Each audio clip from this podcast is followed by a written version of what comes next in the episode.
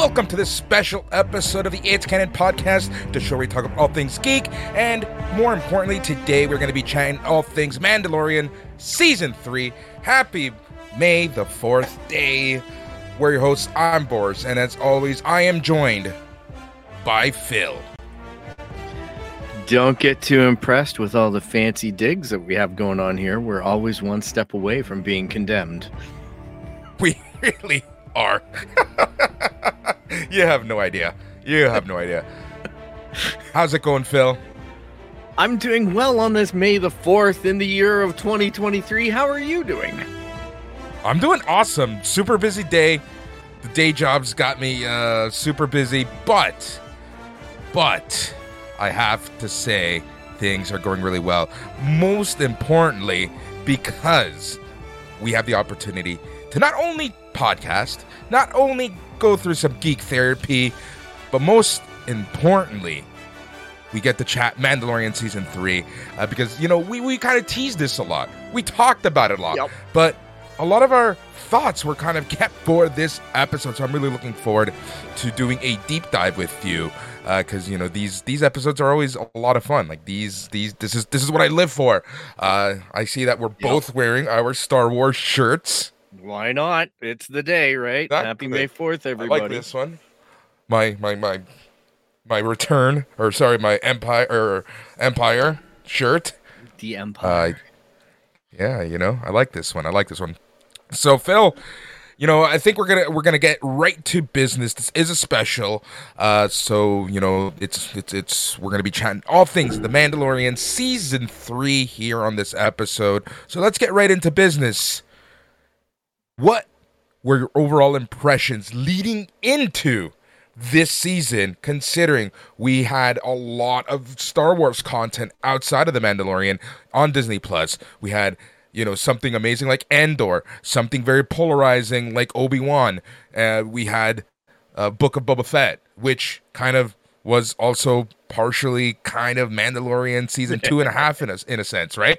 You know, so what were your expectations going into the season? Because, you know, f- me personally, it's one of those things where I, uh, what I had thought this season was going to be was nothing, was what what we actually ended up seeing. So, what about you? I tried to go in with a blank slate. However, because of the things that you mentioned, I definitely have a standard to which I think things are going to go. So that is an expectation. And uh, but I do trust in Jon and Dave, most particularly I think Dave. But I was a little bit you know, like I, I didn't do any pre-work on it. I just kind of was like it's a Jon and Dave show. Yeah. So when I retroactively, and we'll get to our reactions about each episode and and each then the full season later, I was just a little bit like, oh, Jon did it all. You know what I mean? Like it it it, was less with Dave. So I was just like maybe attributing some of what I thought wasn't going well. But my overall impressions walking into it were I was excited for it. I was a little bit let down by Obi Wan, but as well, it's hokey Star Wars and it lived up Yeah. to hokey Star Wars. Book of Boba Fett, hokey Star Wars. It, you know, took took hokey Star Wars to to the bar and back, so to speak, uh, on Tatooine there. Um, Andor really though set an expectation in terms of how good Star Wars can be for me. I know it wasn't everybody's favorite show, but it probably week to week anticipation wise and not even setting an expectation just knowing I'm going to go on a wild you know ride that is in the Star Wars universe. Yeah. That that was a really fun thing. It was like it was to me a very much had feelings of mass effect um and a lot of stuff like you'd watch regularly on television shows dramatic television shows like the, the heist and and things like that i was enjoying all the different flavors the prison all that stuff i was really devouring all of that and those little star wars nuggets in it Yeah. And the people and the relationships deep dives and the the writing was excellent. And I know for a fact if if Andor is a novel, Mandalorian is a comic book. I think that might be the smartest thing you've said on the show, and you've said a lot of smart stuff. Let me let me say that. this is not a dig. This is honestly, I think that is a perfect representation of the Star Wars universe, right? Like we have to remember, like Star Wars in its core, it's hokey, it's pokey, it's dorky, it's got a lot of weird stuff, right? Like it's it's something that you know I don't know how serious you're supposed to take it sometimes, especially Yeah. when you look at the original trilogy, right? And the writing. It's like it's kind of funny sometimes, but I feel like Andor raised it to that next level, right? Very similar to what Rogue One did in the Star Wars world. So it's hard, right? And I felt bad watching Andor in the sense of I'm like, oh man, my expectations are way too high right now. And just like you, I try to really calm my expectation down. I try to make them, um, you know, how I like to say, a little more tranquilo when it comes to my expectations. But sometimes as a fan, you get carried away, right? So I had relatively high expectations for this show this season. And I'm not saying that they didn't live up to it, but like I said off the top, what we saw and what I thought was so different, right? But this is when I always talk about the the fandoms. It's like you gotta be a little, you gotta be a little chill. You gotta be, you know, gotta remember Yeah. that just because something on screen didn't happen how you thought doesn't mean that it's bad. Exactly. They they they usually if they make a, a left turn, they give a reason for that left turn, and you have to be open to accepting that.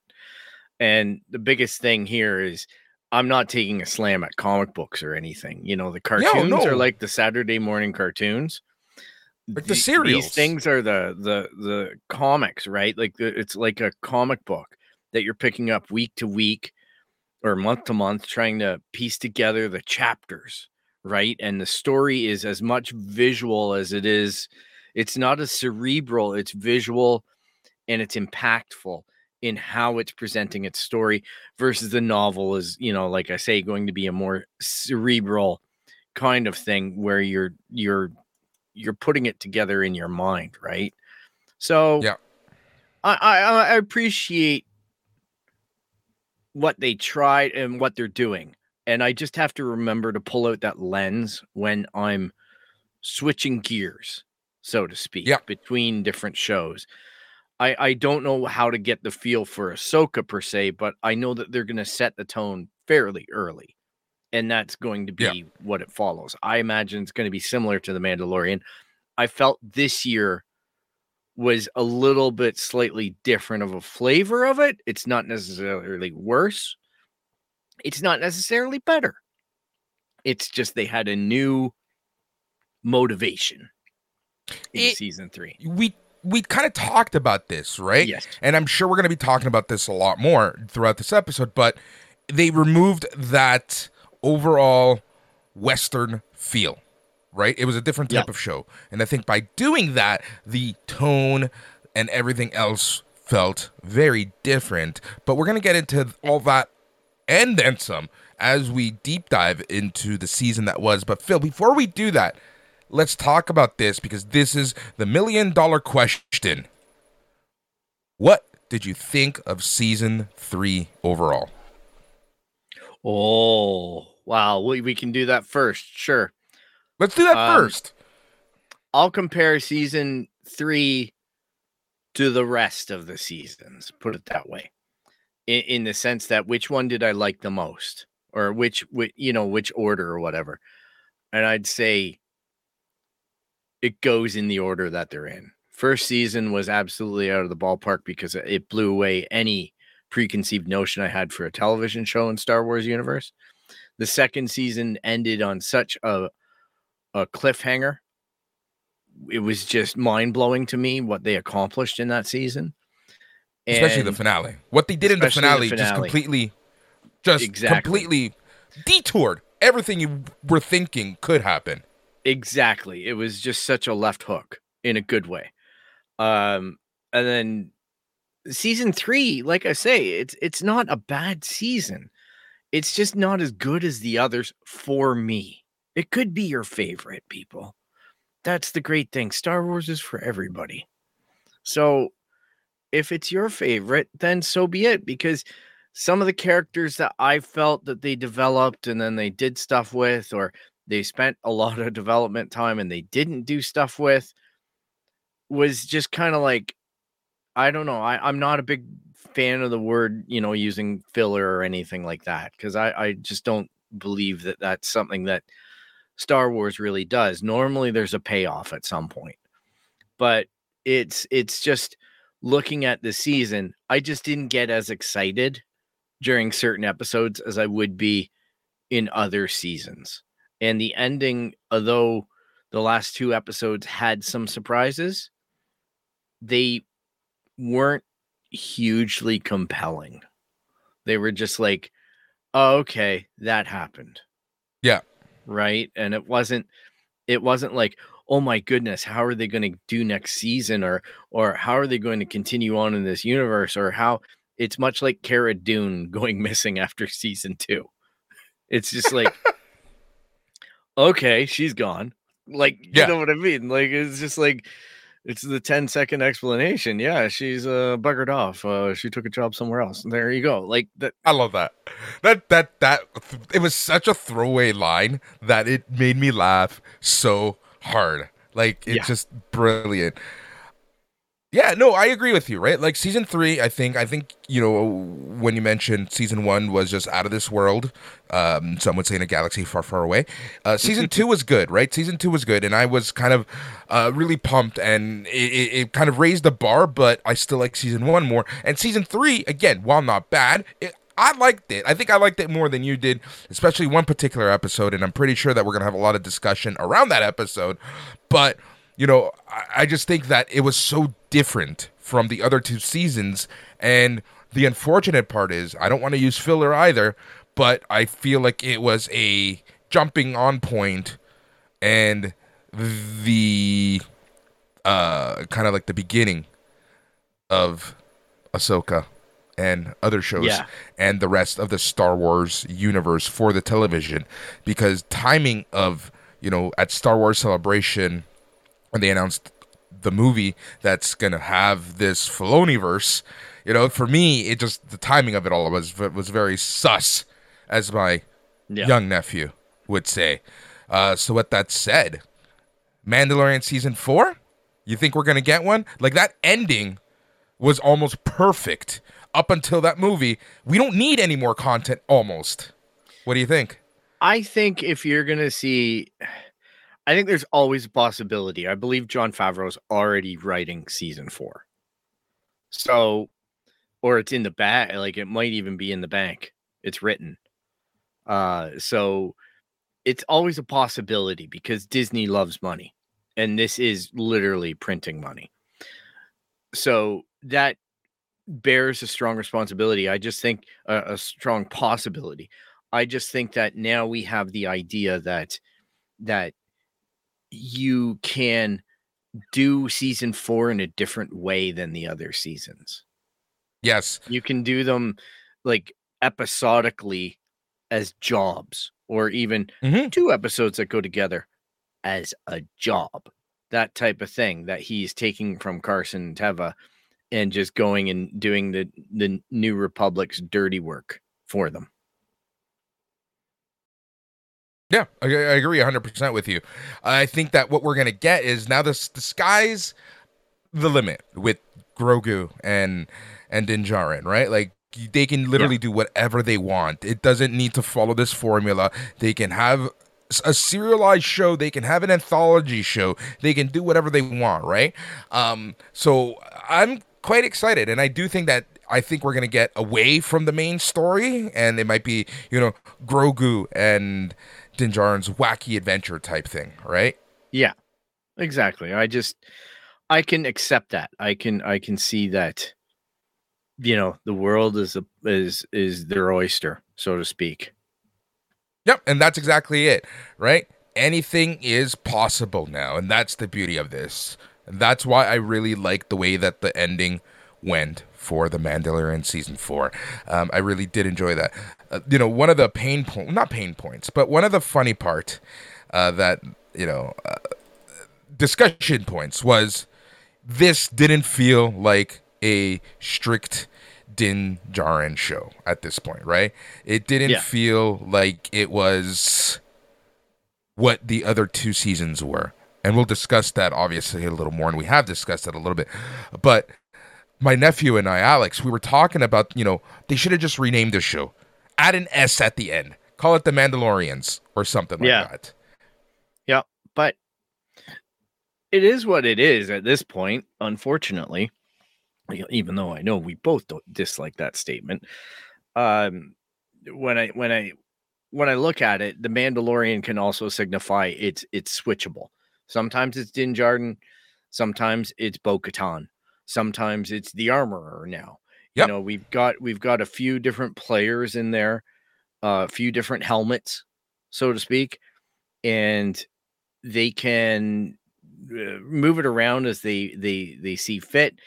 I think the the possibility of calling it the Mandalorians, which is more accurate, especially for this season. The downside is you put that name on it early on, and everyone's going to complain. Well, it's all about one guy.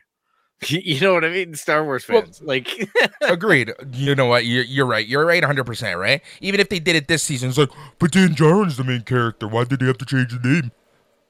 it, it's That's my damned if you fandom do, voice. I use that voice don't. for. Agreed. Sorry. I use one. that voice for every fandom wrestling, comics, Hello Kitty, Polly Pocket, whatever. My Little all Pony. the fandoms. My Little Pony, all the fandoms.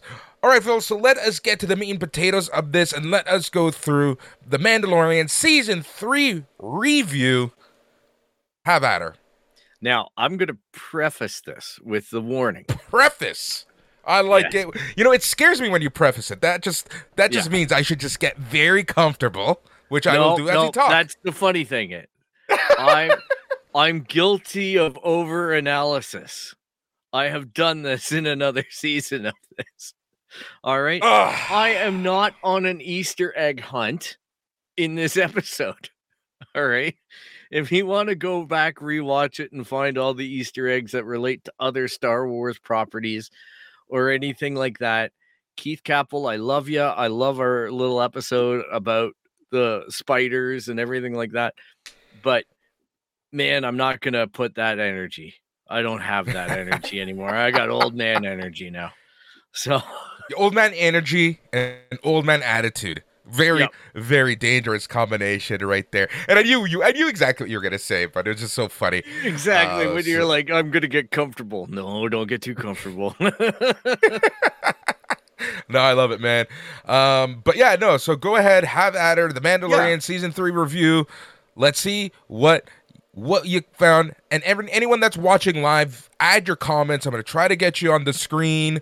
Um, also, for those of you watching after, listening after, uh, let us know what you thought at it's canonpodcast.com is probably the best way to find us on all the socials, including YouTube. It's canonpodcast.com. Show at it's canonpodcast.com if you want to send us an email with your thoughts, uh, comments, complaints. Uh, Todd from Tennessee, you can go suck a dick. Anyways, continue. well done. Very professional. One step Eh, away from being Todd from. Tennessee. Todd from Tennessee. Yeah. That's all I'm saying. he gets no respect. Not around these parts. All right. So overall chapter number 17. Episode season number one. Chapter 17. Title is The Apostate.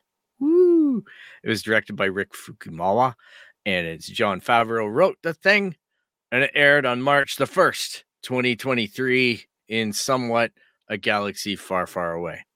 So basically, we open with the group of Mandalorians having a bath. It's really a baptism uh, for Ragnar Vizsla. All right. So he, we don't know his name right off the bat. We have to uh, wait for the end credits, but it's Paz Vizsla's kid. So at this point, my disappointment had begun. so I'm just I'm just gonna put my personal feel into that one. Uh the the laziest dinosaur snapping turtle ever seen in Star Wars emerges on a giant scale, and I know miniature filming is alive. I know. Yep. Actually, it was really good special effects. I will be fair. I was just criticizing the design of it. That's all. It was just like you couldn't find a mythological monster out of all the books, out of all the crap that's never hit the screen. But no, instead, it's you know, may as well have done a brown wampa. Uh, so anyhow, we get confirmation. Like basically, Din Djarin comes in, saves the day. You get the confirmation of essentially his path to redemption. You know, the armorer tells him, like, look, you need to bring me the living waters of Mandalore, and I have a way of testing them. She doesn't tell him that, but that's the assumption, right? And anyhow, they they go to Nevarro. They meet the High Magistrate Greef Karga. We get to see a little bit of how Nevarro is getting better and better, cleaner and cleaner, uh, a more interesting city and safe to be in compared to, I guess, before when you had the the monkey lizards just being roasted. Now they're living happy in a tree. And uh, Din helps him to get rid of Vane, the pirate. So the setup is already on. And then basically he gets offered the job of the marshal. He, he turns it down. He turns around and he wants IG 11. They try to give him to the uh, uh, Anzellans. I had to remember their name. The Anzella Mechanics. Yay, something from the sequel trilogy. Probably one of my not enjoyable little guys, but a lot of people like them. So, fair enough. They are comic relief, and that is a very Star Wars thing to do. So they revive it. Naturally, it wakes up. It's Taika Waititi Prime IG 11, and he wants to kill the child. So honestly, that is one of the things I thought. I'm like, oh my god, this is what T- uh, Tiki's movie's gonna be like. It's gonna be all like this. Oh my yeah. god. And and and here's here's Greef Karga. Uh, actually gets a bust of himself. He never got one in Rocky.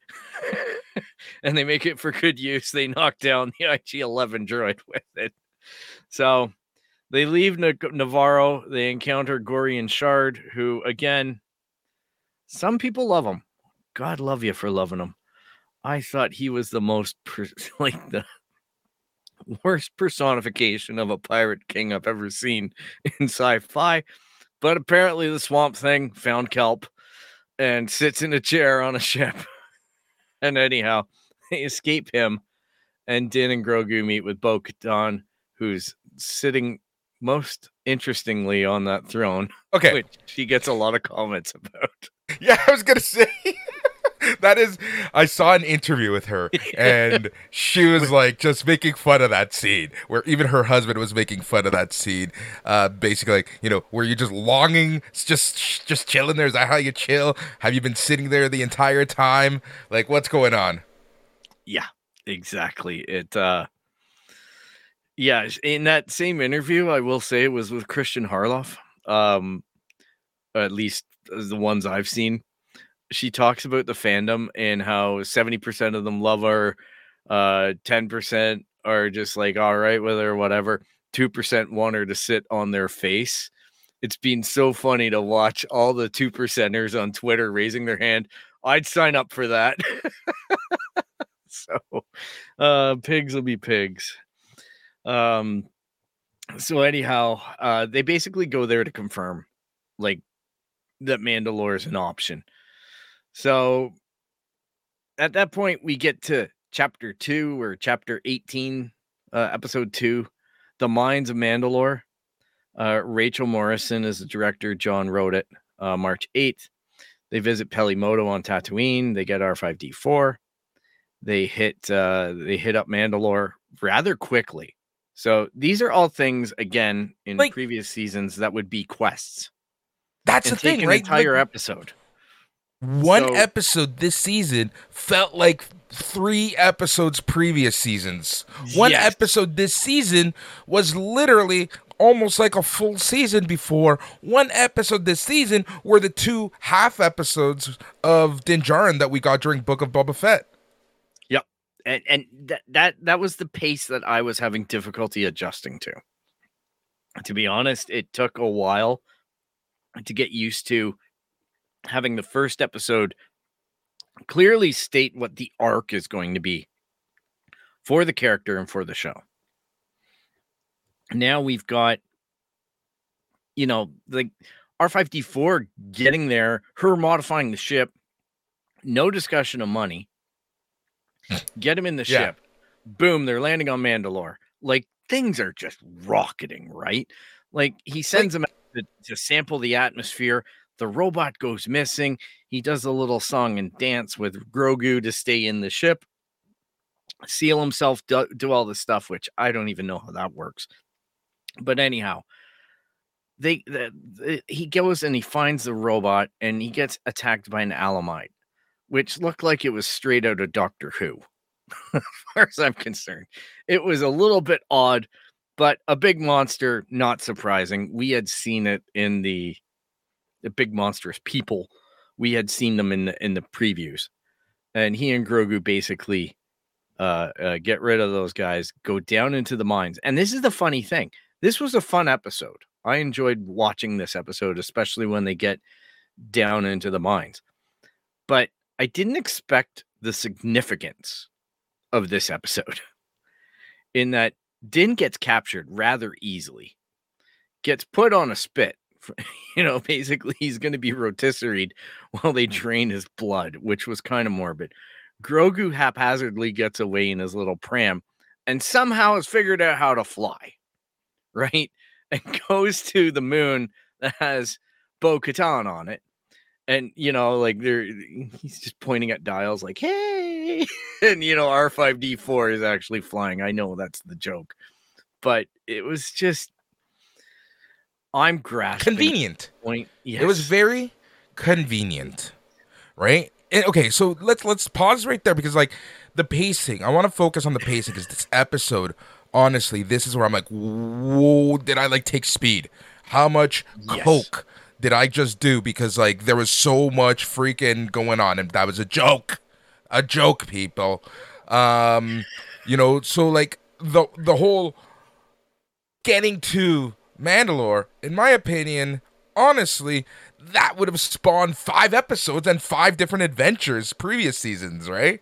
Like, I, I'll I, I'll kid you not. I thought we were going to end in Mandalore in the sense that the first time they do anything is going to be putting a foot on Mandalore, and we'd get a whole nother season about Mandalore.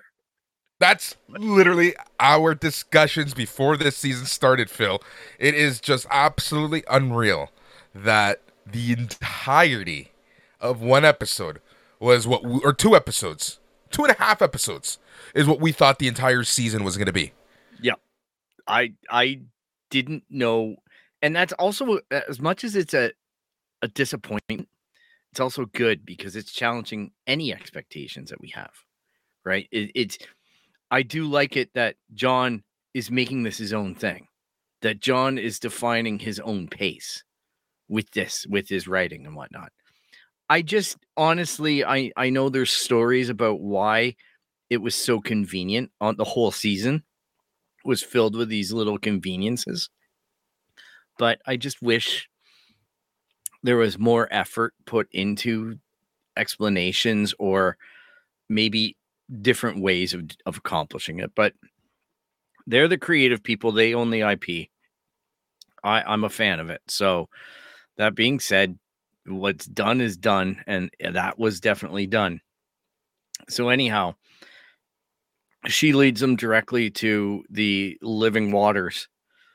Uh, Din gets a sample and basically decides to dunk himself uh, as for the bath regulations of not being an apostate anymore. And in the process, um, he had taken off of, to the keen eye his jetpack. And the weight of Beskar is great, as we know. And he sunk like an anchor to the bottom of the mine.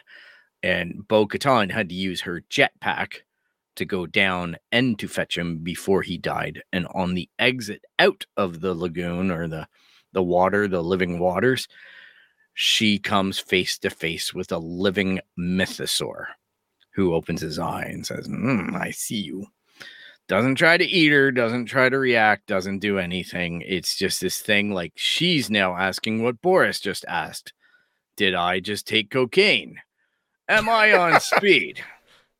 Am I hallucinating? And yeah, so we are left with probably one of the more interesting cliffhangers of the season in the sense that we don't know what she's going to tell people. right? We don't like that was our discussion. Was how are they going to deal with this? Is she going to clown around and go, "I saw the mythosaur"? We always thought it was going to be Din who would see it if there was one. Yeah. That type of thing. So yeah, that was a real head scratcher for me. Like the episode was fun. I didn't really realize because part of the thing with with Bo freeing Din was she picked up the dark saber and she defeated the cyborg guy with the dark saber. Din had lost it in his incapacitated state. The the cyborg thing had pulled it off. I also think it's hilarious knowing how this season ends that Lego went through all the trouble of creating a proper dark sword this year, only to have the dark sword meet its fate in the end.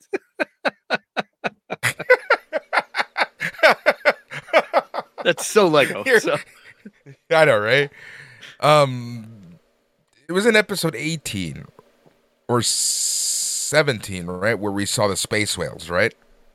Oh yes, in in 17 on on one of their uh good very call, quick uh, montages. Yeah, on one of their very quick uh uh uh space uh uh warp space moves, we saw the Purrgil and Baby Yoda looking at them. And there's this insinuation, especially after Book of Boba Fett, that Grogu not only can sense animals because the little bugger's hungry, Grogu can communicate with these more complicated complex beings. So like the Rancor, I'm assuming there might be something to the Purrgil, which are the space whales in in episode 1 and the fact that Grogu is reaching out to them. I also, you know, we're going to see more of that in this series. What if? What if Grogu sends him a message, and that's how we get Thrawn back? Like he finds his way back through something that Grogu did. It's the question is like we've got two possibilities for how they're going to explain or deal with Thrawn. Because if I know this isn't on the topic of the Mandalorian, but it is the Mandoverse. If you look really closely at the footage that they released for the trail of Ahsoka, okay, sweaty Phil is coming into the house. If you look at the that footage, there is most definitely a cutscene that is referring to taking place in or at a portal for the world between worlds. All right, this is something that came out of Rebels. This is basically how Ahsoka, Ahsoka got saved instead of being killed by Darth Vader in the end of season two of Rebels. So this is the world between worlds. It's a giant, giant uh uh face palm in the sense that Star Wars now has time travel. And it's got a very distinct look to it. And you can see it. I suspect probably just going out on a limb here. Spoilers. If you don't, I, I have no idea if they're true. It's speculation. Spoilers. Hey, that's a new one. Um, I would say that the world between worlds is probably going to be the source of where our antagonists for that show are for for Ahsoka are or where they come from, which is why their ancient orange lightsabers are significant. Mhm. Um, it explains a lot, but it's also a possibility to shortcut to Thrawn and Ezra. But I think the real thing is going to be for that season to be searching for Thrawn and Ezra. They will make appearances. I think Thrawn's going to get out before Ezra and make himself known. But it is a possibility to your point that that Grogu is somehow contacted by Ahsoka and asked to commune with the Purrgil to find these people. So, Yeah. I'll give you Anyway, credit. sorry, I just wanted to bring that up because that was a part of my notes, and I'm like, wait, we didn't talk about space whales. That son of a bitch, he hates them so much. I don't hate them. I thought it was hilarious that they used them to fun to throw the end of Rebels like that, but I was fine with just the episode being about space whales, not having to give them a reason to end the episode, but as well, it was very convenient, wasn't it? Because now we have a continuation of the characters in a new Right. timeline and, ex- and an explanation about why they weren't in the old timeline. so, Yeah. It's like like, you know what? It's shoehorned, but it's shoehorned in such a way that Yep. They actually thought about it. And I appreciate that more than them just shoehorning people for the sake of shoehorning people because that's what Solo was there for. exactly. So it's it, it is it is it has its merit. So you are right. Now Yeah. Anyways, it was another quick episode. You're gonna have to change the title card. Chapter 19. Woohoo! you the head of you. Come on. What do you think I'm doing? Just sitting The here looking Covenant. pretty? The Covenant. Lee Isaac Chung is the director. Uh, Noah Kloor and Jon Favreau wrote it. There was somebody else in there, but we all know why. We knew with Jon Favreau, part of the writers, we knew that this episode was going to be meaningful and impactful. Like that was kind of the thing that we both kind of in the back of our mind, right? If he's writing or directing, if he's writing and directing, you know shit's getting real. But if he's writing or directing, it's important. Yeah. So this one was probably the weirdest for most of the fan base. This episode. Um, Din uh, recovers Bo-Katan. Uh, uh, basically, uh, withholds the mythos. Like they basically get out of the place. They they don't talk about the mythosaur. So we're left with bated breath to see how that's going to get dealt with, if at all. They are attacked by the interceptors on their way out off the planet. They try to escape to her castle. It gets bombed. Din gets into his N1 starfighter. It's all exciting. It's hard to write that all this stuff is going on. It, it's just basically a, a big space fight or, you know, uh, air fight happens. Castle's destroyed. And then we go to Coruscant for the Dr. Pershing basically like The the pardon, pardon experience of him yeah, well, it, it's the it's Dr. Pershing and how he's fitting into New Republic life on Coruscant. Yep. With Ellie uh, Elia Kane is the Moff Gideon's uh, a communication officer from the second season. I didn't even So- summarize the side story because it felt like it was a little bit of Andor or a little bit of Jedi Fallen Order. Right? It was just this there was interesting parts to it like the mountain top being there and the games that they were playing and there was interplay between them but i felt like the end of the episode where she where basically it's an oversight by the new republic to not put the limiters forcibly on the Mind Flayer so that she can use it to wipe his mind or do whatever damage she did to him we don't know with the Mind Flayer at an intense level that she was left completely unsupervised with. So again, convenient writing a little bit. Uh, it it it was an interesting episode in the sense that what we talked about for me, and that is the depiction that the New Republic has just as many flaws, if not more, than the Empire did. That's, That's exactly what it, that right? showed me. Like, That's I think honestly that was the point of this episode. I mhm, think the point of this episode, and just remember, at this time, the Bad Batch was going on at the same time. So it was Yeah. essentially the same thing, just many years before, right? So Yep. that you know, yin to yang, that comparison I really, really enjoyed because we see kind of that the that the New Republic is useless. They don't know what Yes. they're doing. they're you know it's interesting because they're decommissioning rebel ships as well i like that kind of throwaway comment because they're essentially demilitarizing everyone at this point Yeah, and his job was so similar to in the New Republic as Syril's job was in Andor, where he's sitting at a desk. You got to delete these data cards. Well, there might be good information on them.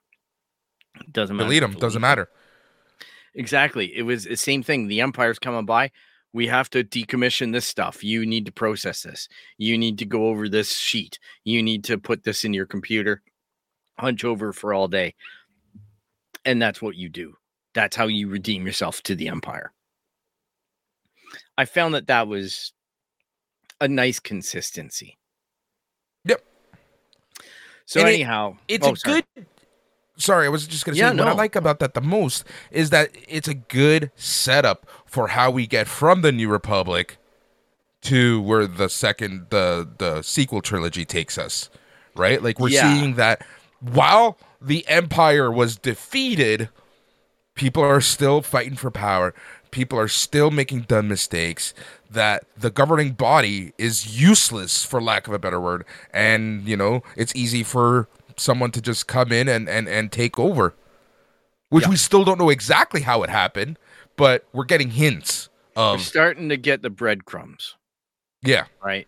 Like we've got the whole thing with the clones in the previous seasons and almost a direct allusion to Snoke as a clone, that type of thing. So we know that that the technology and the and the foundations are being laid. I think you're right. This season even more stokes those flames about the new republic and how it gives rise to the first order. Yeah. Like this is the transition from the empire to the first order is being realized in this universe. And it's fun. It is fun. Yeah. I love it. I, I really do like it. So I personally really did enjoy this episode a lot just because I love the beginning. I love that first scene with the uh with the anytime that they do any air Yeah. combat. I'm just a huge fan of. Absolutely huge fan of. That's Star Wars excels at that. No one can match Star Wars for air combat, at least in uh North America. Yeah. Uh the the whole middle you know the beast story i i enjoyed that because like i said it's giving us that bigger world that bigger world Yeah. feel. And that's something that i've always liked about star wars. It's seeing that mm, uh, you know we've always said removing ourselves from the skywalkers and seeing how the rest of the galaxy functions. Yeah. No, I I, enjoyed the, the episode more than most as well. Yeah For that, it's just we both did.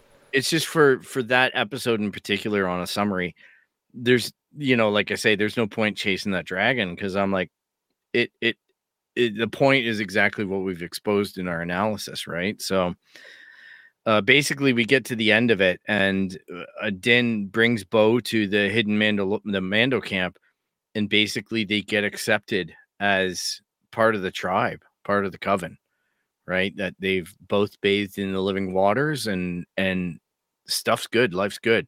They're they're both welcome it, it's verified. So it, it's, it's you know it got it got the story moving where it needs to go and it gave us a nice little colorful detour. So that brings us to 20 which is the foundling. And carl weathers was the guy who directed this one. We know carl.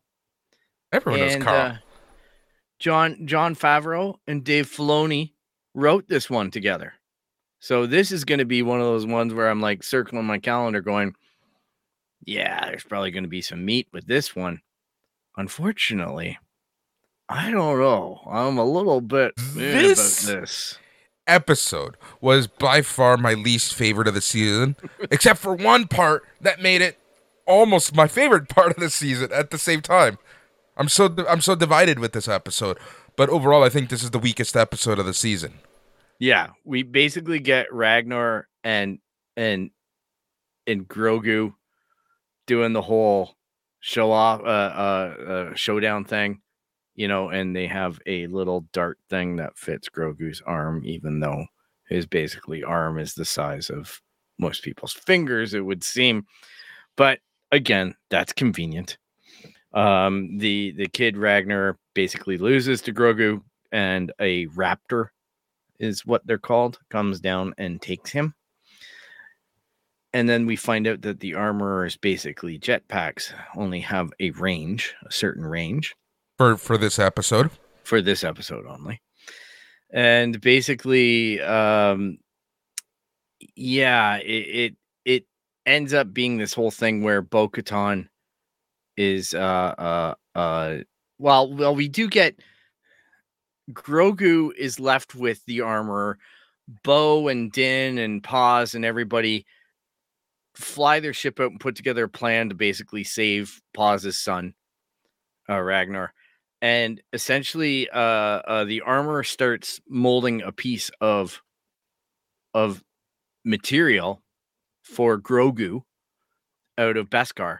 And what happens is Grogu actually the pounding of the hammer and things like that remind Grogu take him back to when he was in the Jedi Temple and Order 66 goes goes on.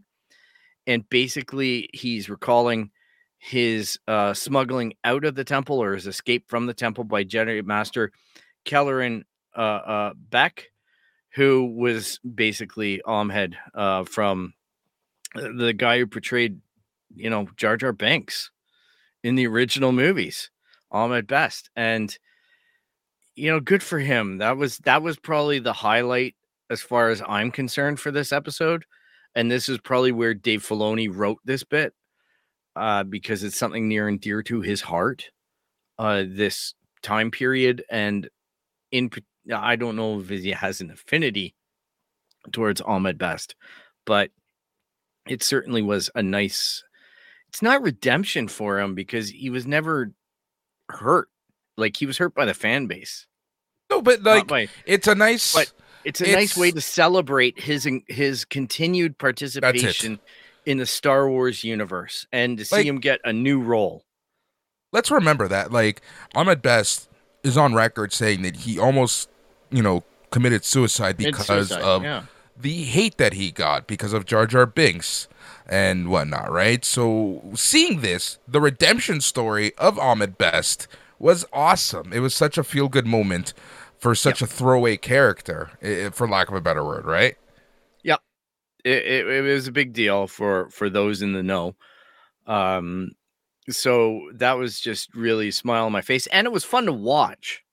It was fun to be back in that time period and see real clone troopers, you know, with real people in them versus CG. That ones. to me was the biggest t- takeaway from this episode, right? Like my favorite part of this episode was the like the um the throwback sequence. So seeing, like you said, the clone trooper, seeing the ship, seeing all that in in in in, in almost non early mm-hmm. 2000s CGI was really cool. Yeah, exactly. That that was one of my standout moments. Was I, I always enjoy seeing real life clone clone troopers and whatnot uh, because we all know the helmets physically weren't ever going to fit onto a human head. It was made for computers. But I I thought that that part of the episode was the shining moment, like the tur, uh, like the the shiny spot on the otherwise turdish nature of this episode. and I do agree, this is one of the worst, if not the worst. And I, I think this is the worst episode think, think of the entire series. Yeah, I think you might be correct because basically they go to get Ragnar. Paz gets a little bit impatient. He makes the rescue a little more difficult and peril than it needs to be. Uh, uh, Bo saves uh, Bo and Din save Ragnar. Uh, I think it earns the respect of Paz as we see evident later in his commitments to these people. And uh, basically, they there's three chicks that this raptor had. They killed the raptor. There's three chicks that they had. They put them on Bo Katan's gauntlet and brought them back to the camp. So now those things are going to grow up, you know, a la uh, uh, uh, uh, the dragon show there HBO. Game of Thrones. Game of Thrones. So it's just, you know, I'm like, okay, this please be careful with how you do this. Be more careful than you were with the uh, with the Rancor monster, please. Don't make them grow up overnight and have Grogu riding one or something. Like, oh, I just cursed it, didn't I? You 100% did. You know what's going to happen now. Yeah, we're going to see Grogu riding a, a, a raptor. man. All right. Any other feelings about that one? No, honestly, the faster we remove ourselves from episode number 20, yeah, the better, better we get the stench off. 21, The Pirate. Peter Ramsey directed, Jon Favreau wrote, aired on March 29th, 2023. Gorian Shard invades Nevarro. Greef Karga contacts Carson Teva, who we all know from Kim's Convenience as Appa. Paul Sun-Hyung Lee, uh, Yi, Paul Sun Young. Anyhow, fantastic guy. We love him here. He's Canadian. He's he's he's in Toronto. He goes to the friend of the show. Game. Friend of the show. I recommend you follow him on his socials. He's one of the nicest guys you'll ever see. Uh, so basically, anyway, it gets Carson involved. In fact, Hasbro have announced that they are making a Carson Teva action figure. Yeah, it's in the pipeline. I love it because that's all he wanted. That's literally all he wanted. You would see him on uh, on social media just begging, begging yeah. for the Carson Teva action figure. Exactly. So he is now an official Star War guy. So he always has been, in my opinion, the minute he put on that helmet. But yeah, he he that's him. So basically, this is one of the episodes where we get one of our cameos because we get Zeb in the background. We get Dave Filoni with his hat on in the background. And basically, Carson tries to be shop the idea that we are going like uh, that he can help Nevarro because he's worried that the Empire is going to become involved in this. Like they're at the root of this. And he goes to Colonel Tuttle, who's played by Tim Meadows, who we all know from like everything. SNL. I know him from SNL more than anything else. A lot of people know him as the SNL character, the ladies' man, but he's in so much he's in so much. Like I can't even count the amount of sitcoms I see him on and bit parts. It's crazy. It was kind of fun seeing him there. I, uh, I and essentially he reinforces that idea that we were talking about that the empire is too much into its own it, has got weaknesses it, it's stretched too thin it's only it's playing politics it's it's only going to member worlds. It's not going to defend the universe. That type of thing. It obviously bothers Carson. And My the yeah. part of this conversation that stood out the most for me was when Teva was asked, "Have they signed? You know, are they part of the New Republic? Are they signed on? No, fuck them. We don't care about them." Yeah, because that's the same attitude that got the Republic into the trouble it did. So it's like yeah. history repeating itself, right? Like it's kind of funny because it reminds me of that period in our world history between World War One, the Great War, and World War Two. Yeah, exactly. It's we're doomed to repeat ourselves, so to speak. So basically, Carson tracks down the Mandalorians because they've still got R5D4 and he's got some kind of communication method that the rebels have used on R5D4, who we all remember from the 1977 classic Star Wars, which is why we're all here. And basically, the Mandalorians are all commiserating, like, oh no, we're found out, we gotta move. Conveniently, though, they're basically they debate on whether or not to go to Nevarro and help them and Bo they hold a vote, and because Bo and Din say that they want to do it, uh, Din, uh, Paz decides that he will sign up, which is that sign of respect from the week before, saving his little his little child from the Raptors. So, as well though, Bo and the armorer have a moment where Bo is getting a new pauldron because she lost one in a battle and she asks for the mythosaur to be on it, and she lets the armorer know about her sighting of it, and the armorer is kind of like indifferent about it, right? Because I don't know if she she can even comprehend what she's being told to her at that point. So yeah. So anyhow, off they go on that mission to basically help Nevarro. Um, they they they go. They have a big battle with Gorian Shard. Uh, they defeat him, and well, let's just see here on my notes. I just want to see something.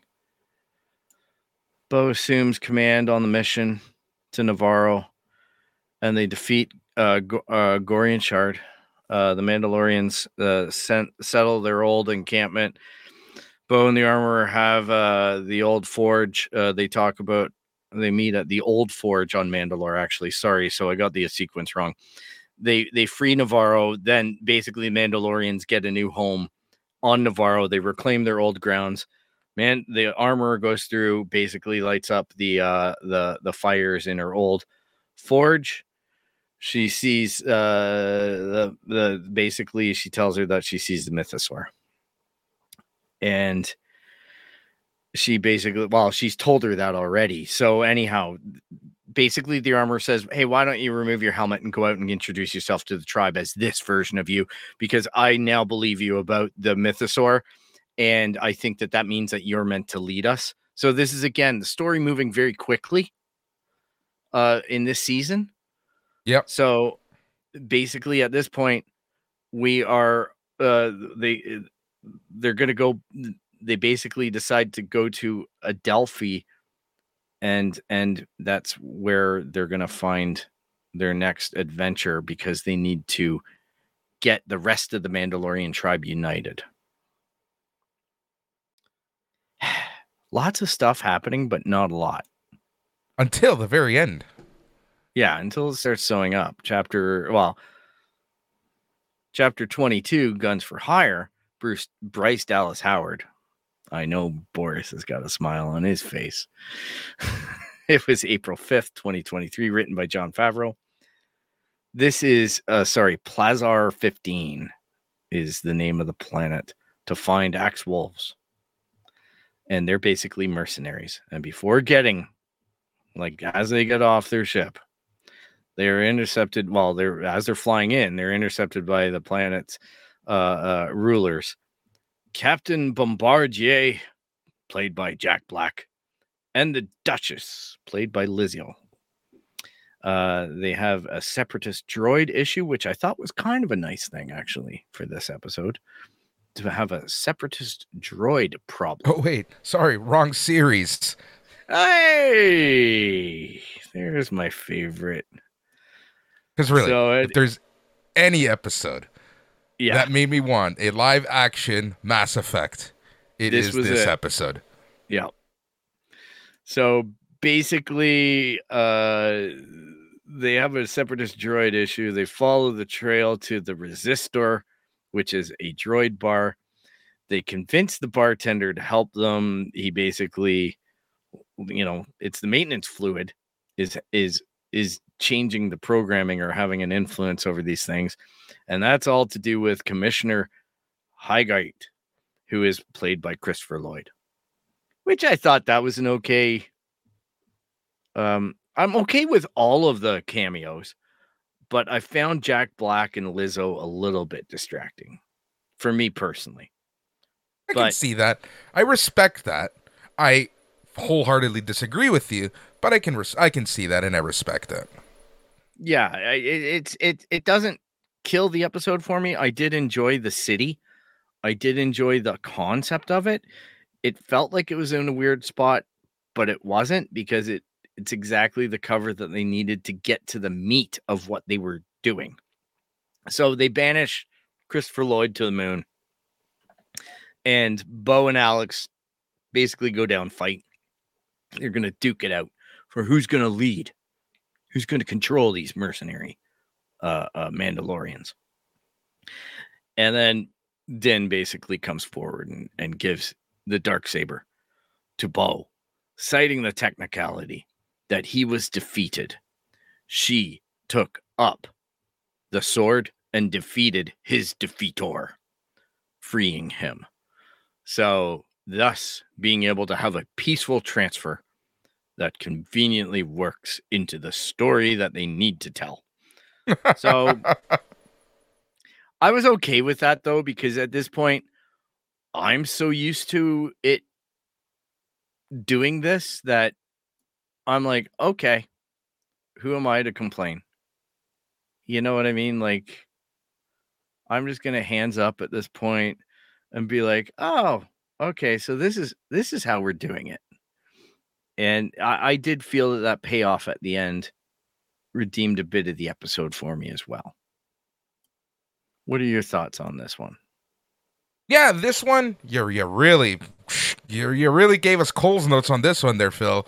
Um, but really, you're covering the main plot of the Mandalorian season three, so that just goes to show you how much this kind of had their whole point in finding and doing the who done it was to get to that point, right? The finding out where the other where the others are. Um, so I like that kind of side quest, Mhm. but and I liked the technicalities, but again, like it, it's very Star Wars where it's just handed to you very conveniently, right? And Yeah. there's nothing wrong with that, but I feel like this season had a lot of that more than any other season. Yes, that is abundantly clear. And yeah, I'm going I'm going somewhat over the episodes. I even got some of them a little bit the sequencing wrong in terms of the details, but I expect most of the audience at this point to have watched, especially if you're going to watch a review episode of the season that's spoilery. Um be sure to go out and watch it. My my recaps are not meant to evoke excitement. and like I say, I'm trying desperately to stay away from going down the rabbit hole of the biscuits that they were eating in the Dr. Pershing episode and and stuff like that because those are the things that I really get sweaty over and I I just really enjoyed the consistency of the doctor like luring him over into this more ambivalent role with how he wants to get his cloner information back and but at the end of it I just felt like none of it really matters cuz his mind's wiped. So I'm Yeah. like it, it's quite literally an entertaining story each episode tells. And I love the locations and the ambience and everything about these places. But man, did they ever like woof kind of drag their heels on some of this. Like or not At drag times, their heels, yeah. but push stuff very fast to fit a, a very aggressive timeline. And I don't know how else you do it while having half hour time show, timelines. Like most of these shows are half an hour, maybe an hour if you're pushing it. So and and again, it's hard to encapsulate with excitement. Dogfight. you know, I'm just like, Is it? eh, well, you It know, is. It is. It is. it's- It is. It is. it's it is. imagine Top Gun, and that's what happened. Bo Katan puts on the air brakes and gets behind the tie interceptors and blows them away. So, and I know I had previously mentioned about Grand Admiral Thrawn's connection to the tie interceptors. I am incorrect. It's tie defenders. That was his Defender. project. We have not seen those. So, my mistake. If you're keeping track, ladies and gentlemen, I didn't say it in this episode. I said it like four weeks ago. Yeah, you did. No, I remember. Yeah, I used it as a basis for my theory, which the theory was somewhat correct, but the foundation had a flaw in it. It's all good. Um, yeah. So basically, chapter 24, The Return, Rick Famuyiwa. Did we go through 23? yeah, that was just 23. Okay, sure. Okay. Lizzo. No, that was Uh, 22. Was it? Oh, well, I did Yeah. 23 for you. Yay. Well, if this is not a live show, I don't know what is. Yeah, remember 23 is uh when they go back to Mandalore with everyone We get uh, pirates and everything. And then 24 is Oh. the finale. Oh yes, sorry. You're right. I missed it. 23. The Spies, Rick Famuyiwa. Uh Jon Favreau, Dave Filoni. This one's an important one. April 12th, 2023. Elia Kane tells Moff Gideon about the Mando's desire to take a Mandalore. Gideon tells his Shadow Council, which this was all fun. The shield This from was cool because Yeah. this had a lot of Easter eggs, some of which we should talk about. Yes. So, first of all, Elia Kane, I thought that it was really cool seeing Coruscant the way it was. It felt very Blade Runner esque, very cyberpunk. And she talks with a a regular probe droid, which wasn't very subtle, but it does denote that she is talking to the Empire. So, uh, head meet axe, but it worked. So the Shadow Council had two people in particular that were very instrumental uh, to take note of, and that's Brendol Hux, who supplied the reinforcements, and the Praetorian guards that we see pictured on screen from the sequel trilogy, or a variant thereof of them. And Captain Pellaeon, who is the guy who kept on talking about Grand Admiral Thrawn. And he basically gets shut down by Gideon for Thrawn's lack of presence. He, he basically calls him out and he, he says, you know, if you're going to bring him up, he, he better be here. And he's not here. So, And it's what's great is it, this goes to show you how disconnected and disjointed everything was right at the end, Yeah. where they don't know what the fuck Thrawn was up to this entire time. They don't know where he is. They don't know that he got that he's lost. Right? Like they have no clue where Thrawn is right now. yeah, well, he's claiming to be in touch with Thrawn, which Claiming. leads- yeah, I, I don't know if those claims are correct because there is a lot like they're not the most honorable amongst thieves in this room. Uh, you know, as as they're calling, you know, Gideon out for having a program of his own, and he's like, "Oh no, I only do what the Empire tells me." And really, we find out later that he's trying Yeah. to imbue his clones with the Force. So, hence the whole child program of trying to get the child. So, uh, yeah, it's just really, it was fascinating. It sets up a ton. It shows the disorganization of the empire and also how organized they are. That they're willingly talking about the strategy of trying to seem disorganized as warlords, like trying to be seen as warlords who are in conflict with one another. But yet, Carson Teva has called out that he thinks that they're they're way more coordinated than what we're giving than what we give them credit for. And the New Republic is saying, nah, they're just warlords. They're just this. They're not talking to each other. They hate each other because the Emperor's dead. There's nobody leading them. But little do they know that they had this background little catch of the Shadow Council.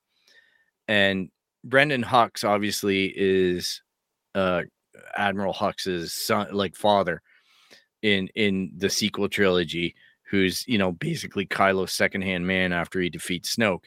So he's kind of a buffoon in that series and whatnot. But Brendol was responsible for creating the First Order army, which is why Moff Gideon is going to him for troop and ship supplies. Excuse me.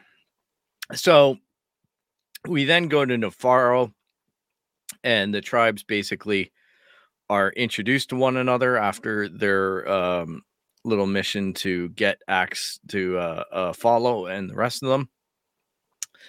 And they basically come up with the idea that they need to go to the Great Forge and light the fires. Uh, before leaving, Greef presents Din and Grogu with IG 12. So, yeah. Okay. So, yes. And, and Moff Gideon and the uh, Emily Swallow, who plays the armor, will be at the Montreal Comic Con in July. So, if you're looking Yeah, for really it, looking forward to that. autograph, that's where you go. Yep. Um, before leaving, uh, they get IG Eleven, which again, I I'm gonna call it out as it was weird for me, but I completely understand why they needed this in this story.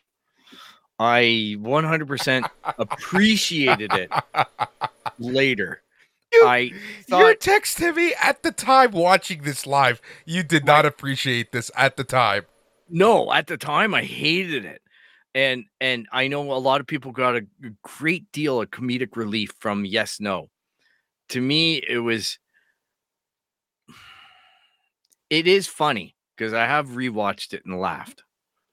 You know what it was? I wasn't You can finish. expecting it. Sorry. Yeah, go ahead. You know what it was? This type of humor is the humor that I absolutely loathe in the MCU. Yeah. It's That's what it was. It's the take this super serious moment. So much important stuff is happening, but let's get some lulls. Let's get a haha in there. And sometimes, okay, cool, but it happens every single time that you cannot take these stories serious at all anymore. like it was bad enough that the Anzellan got out and bad baby and all that. Like that was enough comedic relief for me to have Grogu trying to figure out like I would have liked a more tense scene with Grogu maybe potentially putting Din or Greef into a position of harm type thing or or not being able to control it or something like the time be spent like that instead of yes no yes no but he, it got his point across that he's got power and capability in this outfit, uh, holding the fruit above Din's head, crushing it, putting Din into that situation of trying to manage him and realizing that the kid is no longer manageable. So those were the Yeah. messages that I got. And I also got the idea that Greef Karga, up until this point, you know, Din would say he's got a name, it's Grogu. If you say so, Mando, right? That's what he says.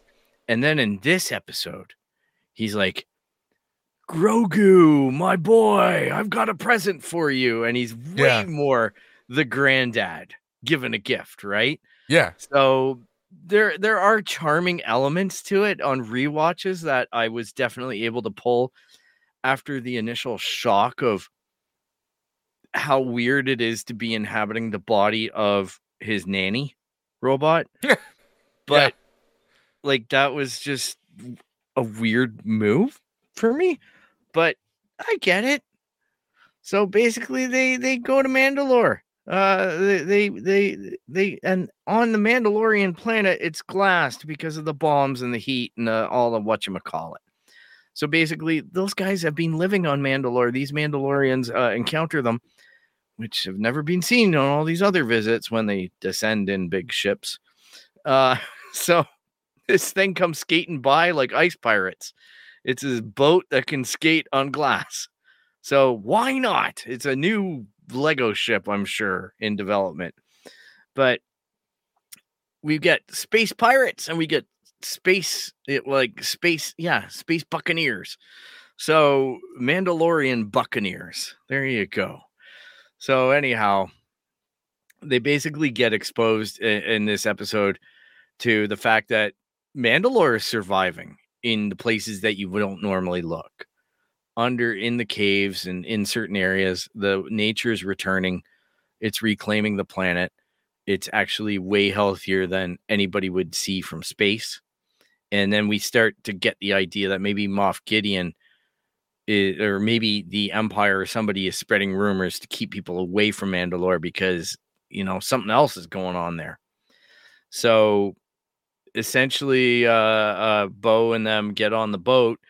Armor takes off with a bunch of the injured Mandos, which again gave fuel to one of the worst speculation things ever to happen to Twitter and and YouTube about the armorer being the other spy in spies. Um so that was an interesting rabbit hole that the fandom went down. Well, one of the biggest things about the armorer, right, is that a lot of people think that the armorer is, you know, one of the Darth Maul man. yeah, th- I've seen that know? as well in, in terms of because she's got horns on her helmet. So it, it it really is up to them to figure it out. I don't think they're going to be that on the nose, but as well, there have been that on You know what? that stuff. so, That's the thing, right? Like I feel like they leave it they, they have options with that character at this point. But I feel like this Yeah. character has gone through so much unless she's completely going through the motions for some reason, yeah, blah blah blah blah blah, right? It just too again, convenience. I, I think it's better to keep her as the mother of the clan than to have her try to oust or whatever. Her play to do that was now, but who knows what the what the um the future of of her character is because they did develop it a lot. She didn't appear in season two. She appeared in Book of Boba Fett. She appeared in Mm-hmm. season one and she got a fair amount of screen time on this which you know emily is a good actress and she knocked it out of the park so Yep. I'm just hoping that they don't do the character dirty but that's life right? Like we are in their hands. So basically uh one of the big tension points was bo confessing to the fact that she gave up the dark saber saber to moff gideon because she wanted to save mandalore. And in the process of doing that she got betrayed and ended up becoming everyone's you know issue. So they uh, get the boat gets uh, well actually there's another big fight too between between Paz and Axe Woves there's a big confrontation between the traditional and the non-traditional mandalorians um that bo and and din basically say we can't intervene because we're going to look like we're taking sides and, And, I like how the armor was kind of like we knew this was gonna happen. Let them get it out of their system now. well she was i think fucked off at that point? But maybe not. But it doesn't matter. no, yeah no, it needs it needs to happen. Yeah it needs to happen. Like this this has to this has to work its way through. This the course must be done. Another pearl of wisdom right? So at that point though grogu steps in with his mighty mighty ig-11 armor and and diffuses the situation with the yes or no button and and and his strong armness of being able to hold the, the parties at bay which i thought was a good compromise i actually did i was okay with that it, it's it's grogu was proving himself that he's a character that can take action in this suit he's not just a yes no button um, and do more than crush fruit so Yeah. I, I did enjoy that that he he just basically acknowledged that he's not as fragile as maybe we think he is. So they basically get near-ish the Great Forge and a big monster that they've never seen before, even though they've been living there for years on the glass planet, erupts out of nowhere and and smashes the ship to shit. And at that point, uh we see them go down to find the Great Forge, where the guys are like, "Hey, we know the way. Here we go." And underneath there, we see uh, more jetpacks coming at them, and they're stormtroopers wearing Beskar. So we get into a big fight. Uh, eh, Axe Woves takes off because he says, "I'll go get the fleet and get everything sorted up there, and I'll return with reinforcements." So he flies off in his jetpack. And basically, we have uh Din like through this whole big battle of only being able to shoot these stormtroopers through vulnerable points because you can't just blast them because they're in Beskar. Um, they start to get the upper hand in all this, and Din gets captured by uh and basically Greef um Moff Gideon, sorry, reveals himself as having Beskar alloy armor as well, which is very much like the like the Mandalorian uh, uh armor for uh uh uh the the evil Sith type stuff, right? So it's got the horns and the the full get up, right? Very dark, sleek, and whatnot. So it looked pretty cool.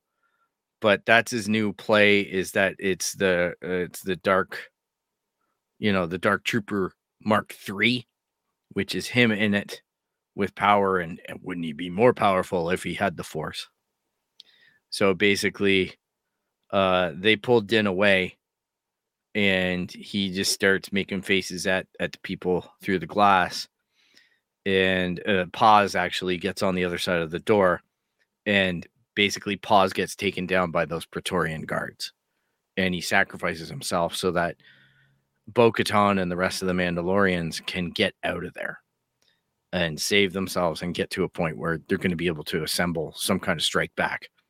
Yeah. And That was you a cool she uses the dark saber to cut the door through the door and whatnot. And it was a pretty cool fight. I was a little bit shocked that they killed Paz, but I understood what he was going for, and he already established that he had a lineage. So it's not like the Vizslas are not around in the Mandalorian universe because they're a very big part of it. As we all know, the original Mandalorian who created the, the original Jedi Mandalorian that created the dark saber was a Vizsla.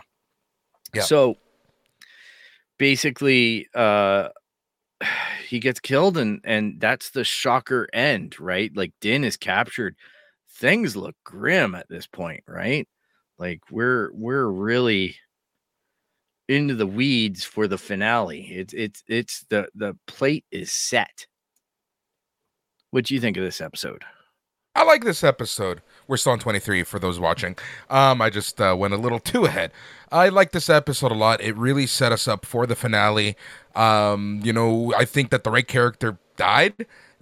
I felt like someone needed to die, and they were kind of building him up throughout this entire season. You saw the lineage. You saw his how he turned around in an attitude with Bo-Katan, with the Mandalorian, with the internal politics, with everything, with their cult and everything. Right. So I think it was the perfect person to get uh, uh, to get uh, killed off.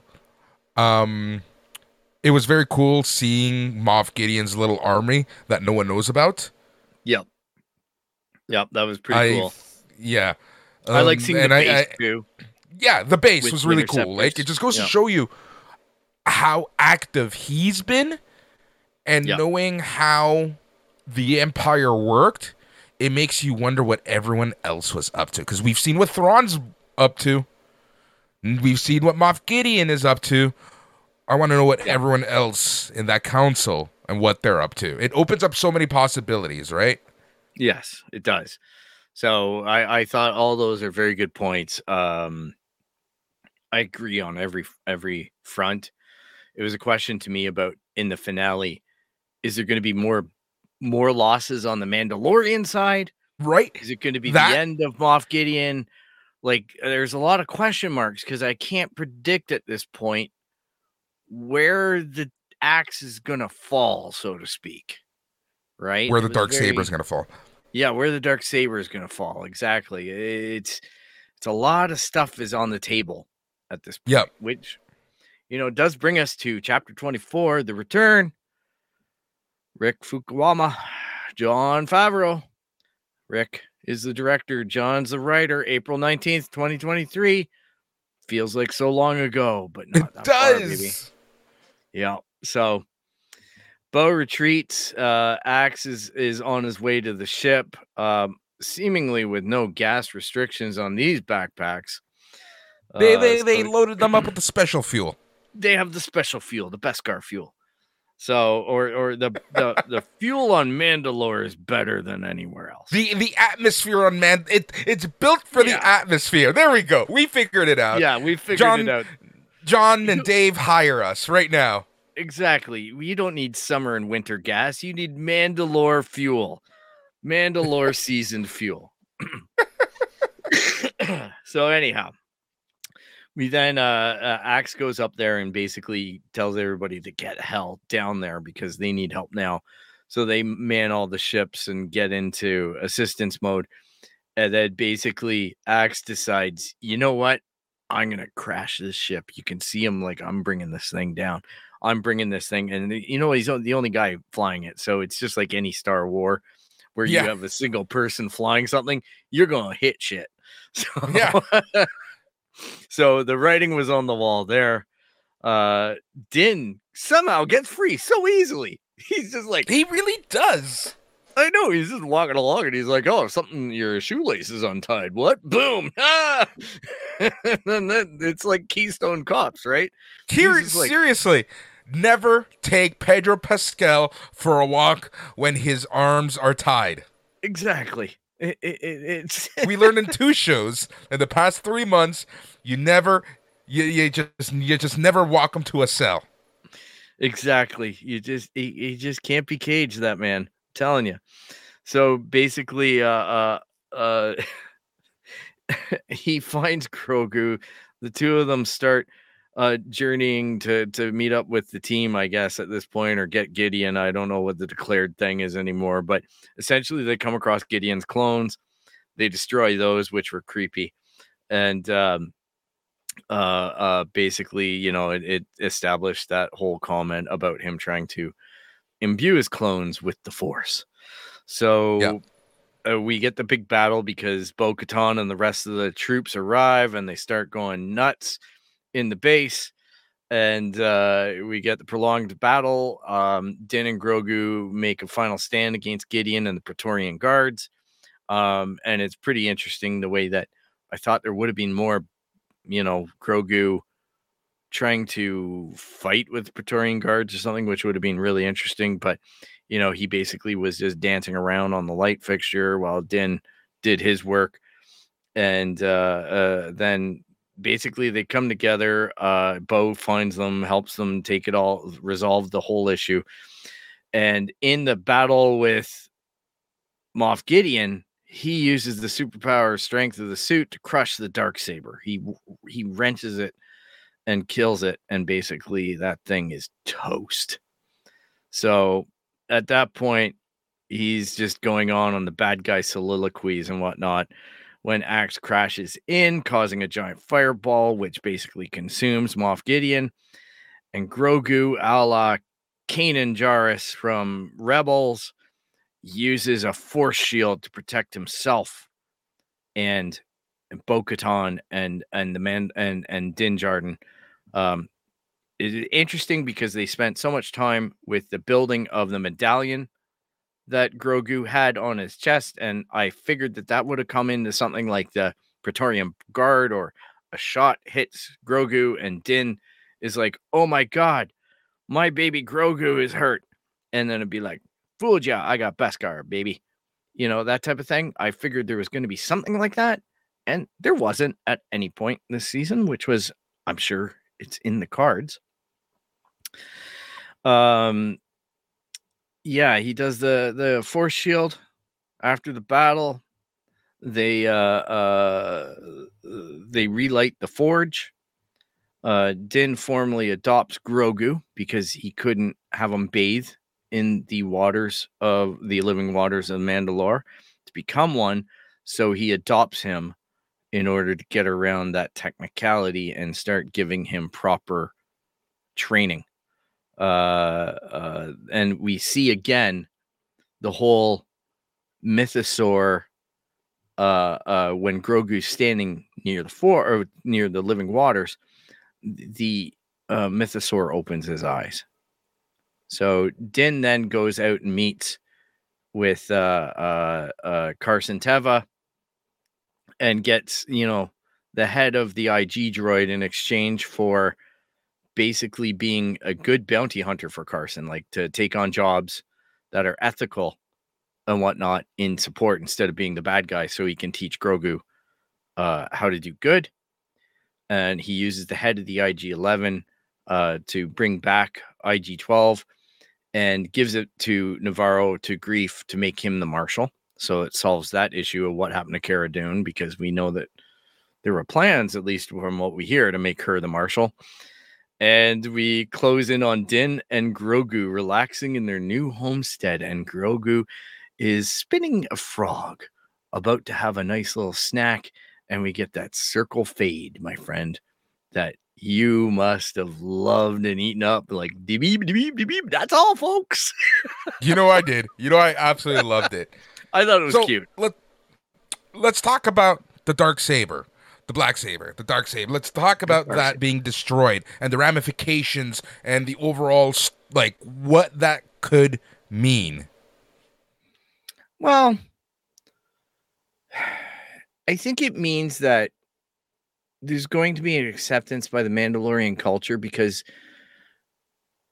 I think they were very clear in the fact that the dark saber only meant something to the Mandalorians, like to the ones that were taking their helmets off.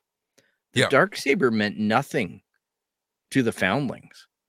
Yep, exactly. They, they, they don't know what they did in, in this season was show these foundlings that grew up on the moon of Concordia and all these different places to show these foundlings in this sect of Mandalorians that they don't even know what the soup tastes like. Right? That was in episode two. Yeah.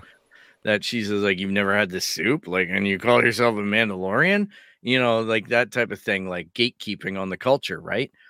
And it was it, it's kind of like a little bit of fair play back. Like they built up Bo Katan in the in the soliloquies and the and the experiences and the the little talks. You know, Din Din told her on that ship, "Look, I don't care if you've got the dark saber. I don't care if you're the rightful ruler or not. The fact is, I'm going to follow you because you still have a story to tell, and you you conduct yourself with honor, and that's what I'm responding to." is how honorable of a leader you are, of a person you are. That's why I follow you. I don't follow you because you got this thing. So I think at that point we established that the dark saber is something that has it can be something that that we don't really need to think about as highly anymore. It it's just it's a cool black lightsaber.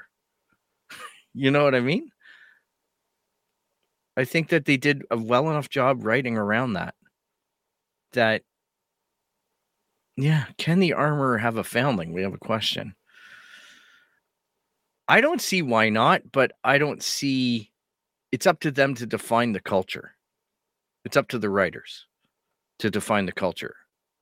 I don't see why not, but I also think it's very odd how the armorer joined the hunt party, like the party to return to Mandalore, whereas normally she doesn't join any missions.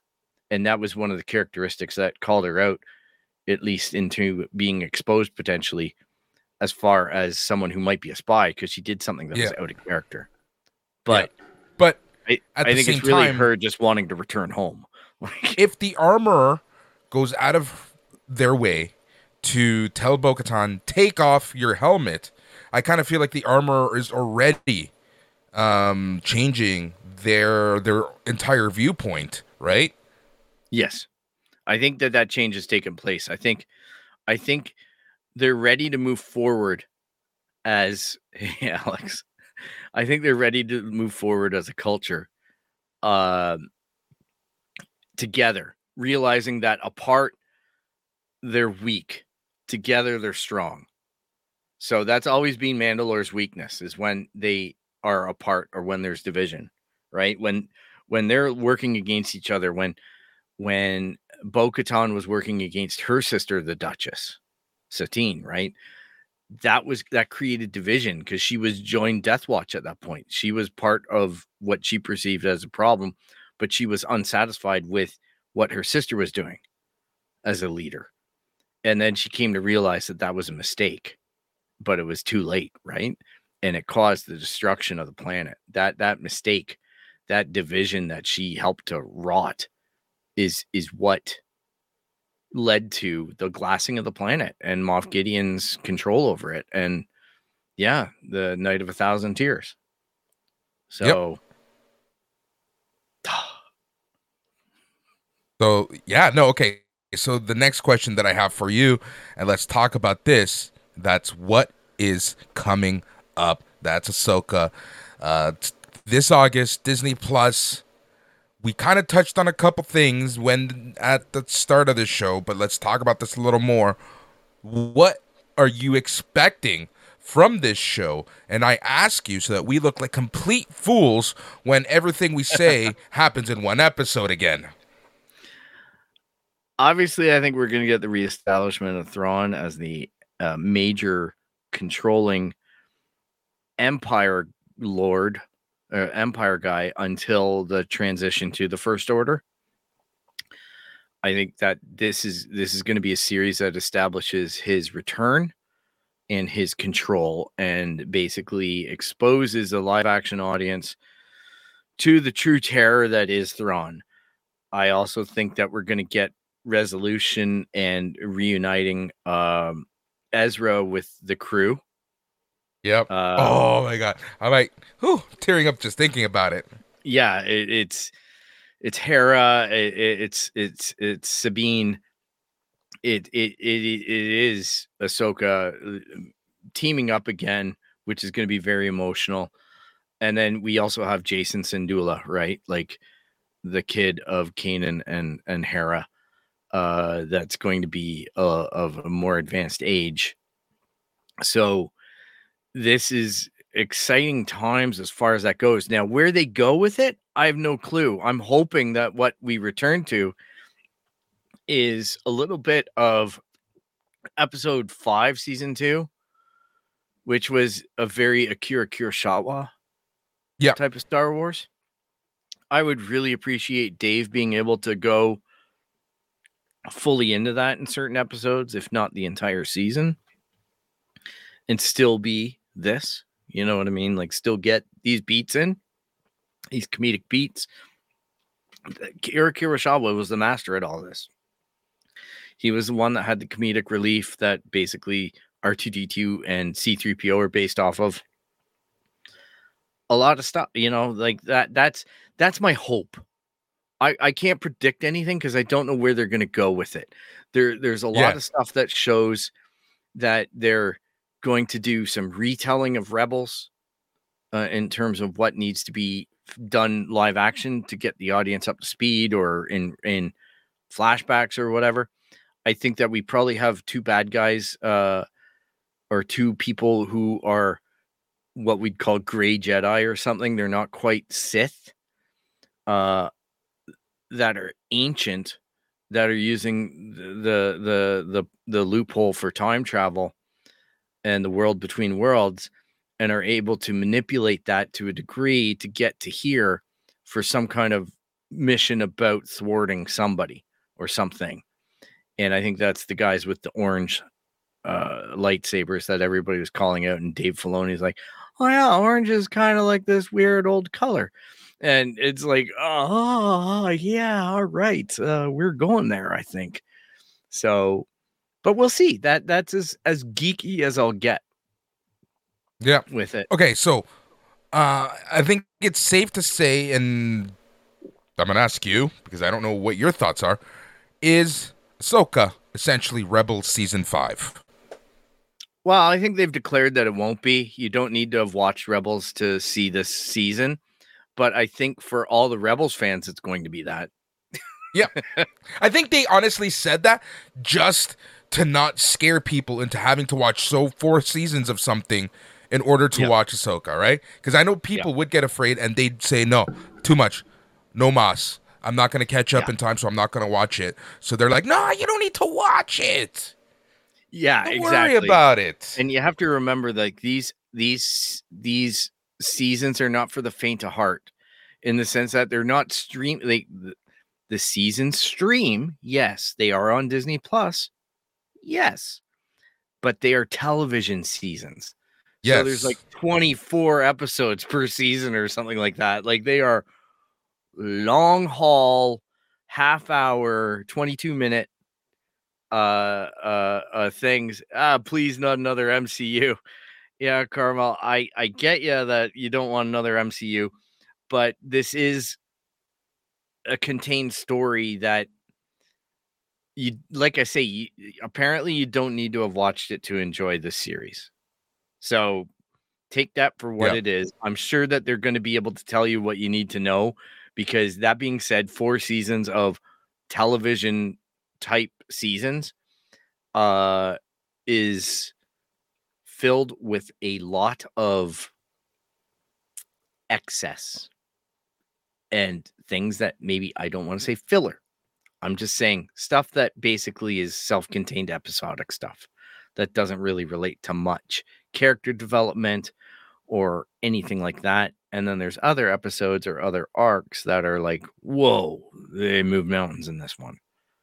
So, you know, like like a good summary of Rebels on YouTube would probably be not a bad place to go and just take half an hour out of your day or an hour. I'm sure somebody's got a concise video, and I'm sure there's going to be 4 billion videos of summaries of Rebels to prep people for Ahsoka with all kinds of clickbaity headlines of if you're going to watch Ahsoka, you need to watch this right now. So find out who Grand Admiral Thrawn actually is. And if it's by Mike Zeroh, it's going to also have in the headline that Kathleen Kennedy is going to be fired tomorrow. so fucking true. Yeah. All right, Phil. Honestly, that was awesome. I really, I just love geeking out, talking Star Wars. Uh, but and I, but I do think that this is the perfect time to bid adieu and let everyone know how they can get a hold of us. Certainly. You can track us down on www.itscanonpodcast.com. You can look us up on all of our socials Instagram, Twitter, Facebook at It's Canon Podcast. You can email us at show at itscanonpodcast.com. You can even find us on YouTube at It's Canon Podcast. You can subscribe anywhere where you find podcasts. You can even track us down on patreon.com slash SNME radio, uh, especially if you like wrestling. Uh, give them some some some your monthly money and get access to all of their great content that they do. And Boris is a big part of that. And basically, if you like the video, if you like the podcast, leave some positive feedback. Let your friends know. If you're on the YouTubes, you can press the like button. You can press the subscribe to let you know when we have these Thursday little episodes or treats or whenever we drop them. And uh, be sure to click the alarms bell so that you do get notified of basically when we do it. So thank you so much for taking your time to listen to me yammer on about The Mandalorian. And Boris, thank you so much for all that you do for our show and listeners. Anytime. And thank you to the listeners for giving us the past two hours as we get to really geek out and talk about what we love talking about, and that is Star Wars. Thank you to everyone. Honestly, thank you to everyone watching live with us. Remember, you should just watch live. You can be part of the conversation. One of these episodes on the main show, we're going to be having a mailbag type of episode. Uh, so you're going to want to get used to it. I'm going to start putting more effort into being more consistent. I think we've hammered stuff out. Today was a big test to make sure that it can handle a lot of what I want to do with the show. But thank you so much. He's Phil. I'm Boris. Thank you for listening and goodbye.